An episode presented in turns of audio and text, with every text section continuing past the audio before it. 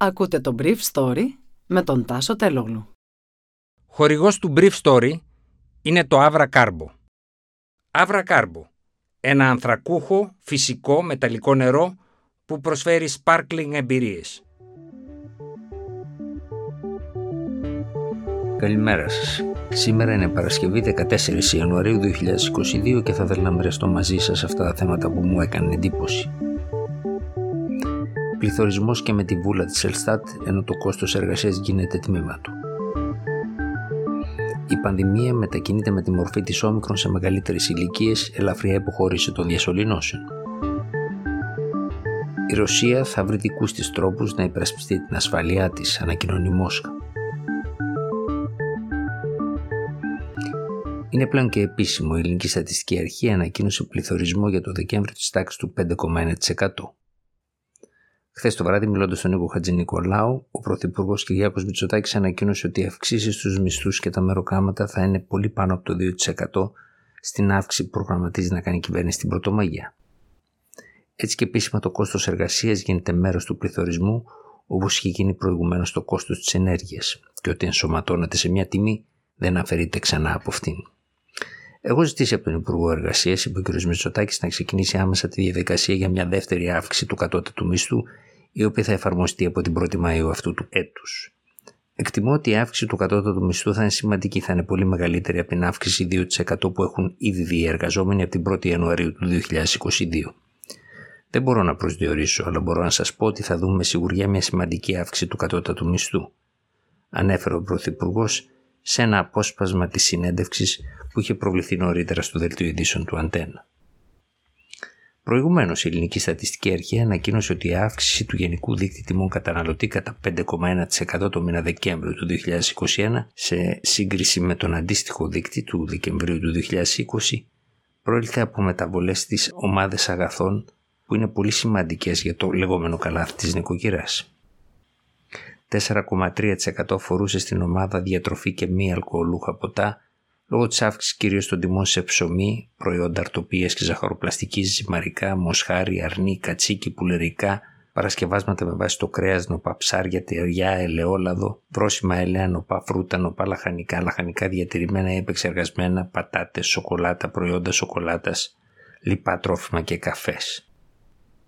Μέρος της αύξησης αυτής αντισταθμίστηκε ως ένα βαθμό, μικρό πάντως, από τη μείωση των τιμών κυρίως στο χοιρινό, τα αλλαντικά, το νοπό γάλα, τα γλυκά του κουταλιού και τις μαρμελάδες και το μέλι.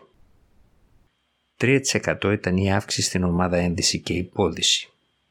18% σε ό,τι αφορά τη στέγαση, λόγω της αύξησης των τιμών σε νίκια κατοικιών, ηλεκτρισμό, φυσικό αέριο, πετρέλαιο θέρμασης. 2,3% στην ομάδα διαρκή αγαθά είδη νοικοκυριού και υπηρεσίες λόγω της αύξησης των τιμών σε έπιπλα, διακοσμητικά είδη, γυαλικά και μαγειρικά σκεύη. 10,9% στην ομάδα μεταφορές λόγω της αύξησης των τιμών σε καινούργια αυτοκίνητα, μεταχειρισμένα αυτοκίνητα, καύσιμα, λιπαντικά εισιτήρια μεταφοράς επιβατών με αεροπλάνο. 0,9% στην εκπαίδευση λόγω της αύξησης των τιμών στα δίδακτρα της δευτεροβάθμιας εκπαίδευσης. 1,2% στα ξενοδοχεία, καφέ, εστιατόρια λόγω της αύξησης των τιμών σε εστιατόρια, ζαχαροπλαστεία, καφενεία, ξενοδοχεία και πανδοχεία. Μειώση τιμών σημειώθηκε στην υγεία εξαιτίας μιας μείωσης στα φαρμακευτικά προϊόντα, 2,5% στις επικοινωνίες λόγω της πτώσης των τιμών σε τηλεφωνικές υπηρεσίες, 0,6% στην ομάδα αναψυχή και πολιτιστικές δραστηριότητες, 0,6% σε άλλα αγαθά και υπηρεσίες. Το πώς θα συνεχιστεί η λειτουργία των σχολείων, αλλά και το πόσο ακριβής είναι η παρακολούθηση της όμικρον θα κρυθεί αυτό το Σαββατοκύριακο, καθώς σήμερα θα μπουν στο σύστημα τα νέα self-test που θα κάνουν οι μαθητές σε ολόκληρη τη χώρα. Υπολογίζεται ότι σήμερα περισσότεροι από 230.000 συνάνθρωποι μας, είπε χθε η καθηγήτρια παιδιατρικής Βάνα Παπαευαγγέλου, δηλαδή περίπου το 2,5% του πληθυσμού της χώρας, αποτελούν ενεργά κρούσματα κυρία Παπαευαγγέλου σημείωσε ότι βλέπουμε μετακίνηση προς τις μεγαλύτερες ηλικίες της όμικρον ένα στα δύο κρούσματα αφορά ηλικίες 35-64 ετών ενώ η διάμεση ηλικία έχει φτάσει στα 39 έτη. Αυτό, όπως καταλαβαίνετε, είπα απευθυνόμενοι στους δημοσιογράφους, σημαίνει και σοβαρότερη νόσο. Το δεύτερο χαρακτηριστικό της πορείας της πανδημίας στη χώρα είναι η διασπορά της όμικρον σε άλλες περιφερειακές ενότητες έξω από τις μεγαλοπόλεις. Έτσι ενώ παρατηρείται ύφεση του πανδημικού κύματος σε περιοχές όπως είναι η Λακωνία που υπήρχε μια έξαρση το Δεκέμβριο και μια σταθεροποίηση στην Αττική την τελευταία εβδομάδα σημειώνεται σημαντική αύξηση νέων κρουσμάτων σε νησιά στην Κρήτη καθώς την Ξάνθη, τη Φωκίδα, τον Εύρο, την Καστοριά και τη Φθιώτιδα. Συνέχισε η κυρία Παπαευαγγέλου. Για τα παιδιά, η καθηγήτρια παιδιατρικής παρατήρησε ότι σύμφωνα με τα δεδομένα του ΕΟΔΗ από τις αρχές της εβδομάδας, όποτε διενεργήθηκε ο μαζικός έλεγχος των παιδιών σχολικής ηλικία, ο δείκτης θετικότητας στα παιδιά είναι εξαιρετικά χαμηλός. Από την Κυριακή μέχρι την Τρίτη αυτής της εβδομάδας δηλώθηκαν τα αποτελέσματα από περισσότερα από 2 εκατομμύρια self-test και ο δείκτης θετικότητας στα παιδιά 4 18 έτη ήταν μόλις 1,4%. Ο επικεφαλής του Κάρνεγκη στη Μόσχα, Δημήτρη Τρένιν, προέβλεψε χθες το βράδυ ότι ο στρατιωτικός κλειός της Ρωσίας γύρω από την Ουκρανία θα ενισχυθεί για να αλλάξει η δυναμική της ευρωπαϊκής αρχιτεκτονικής ασφάλειας, αλλά δεν πρόκειται να την οδηγήσει σε ένα πόλεμο με την Ουκρανία.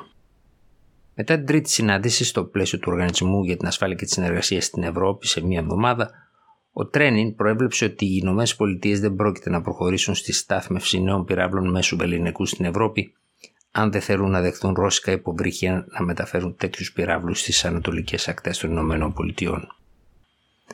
Παρά το γεγονός ότι οι Ηνωμένες Πολιτείες δεσμεύτηκαν να δώσουν αμυντική βοήθεια στην Ουκρανία στην περίπτωση μιας ρωσικής επίθεσης, ο Τρένιν προέβλεψε ότι δεν πρόκειται οι Ηνωμένες Πολιτείες να εγγυηθούν την ακαιρεότητα της Ουκρανίας. Η Υφυπουργός Εξωτερικών πάντως της Αμερικής, Wendy Sherman, που ήταν υπεύθυνη για τις συνομιλίες αυτής της εβδομάδας με τους Ρώσους ομολογούς της, είπε στην Κριστιανά Μαμπούρ του CNN ότι μόνο ο πρόεδρος Πούτιν γνωρίζει τι θα κάνει ο Πούτιν. Την ίδια στιγμή το Κρεμλίνο απέρριψε τις κυρώσεις που ετοιμάζονται από τα Αμερικανικά νομοθετικά σώματα όχι μόνο εναντίον του Ρώσου Προέδρου αλλά και για άλλους σημαντικούς αξιωματούχους του Κρεμλίνου όπως η Πρωθυπουργός Μιχαήλ Μισούστιν και ο Υπουργός Εξωτερικών Σεργέη Λαυρόφ. Μιλώντας χθες στη Μόσχα, ο εκπρόσωπος του Πούτιν Δημήτρη Πεσκόφ απέρριψε την απέτηση του ΝΑΤΟ να αποκλιμακώσει η Ρωσία τη στρατιωτική της παρουσία στα σύνορα με την Ουκρανία. Είναι πολύ δύσκολο να μας υπαγορεύσει το ΝΑΤΟ, να υπαγορεύσει στη Ρωσία που θα σταθμεύσει στρατιωτικές της δυνάμεις στη δική της επικράτη, είπε ο Ψκόφ. Ήταν το Brief Story για σήμερα Παρασκευή 14 Ιανουαρίου 2022.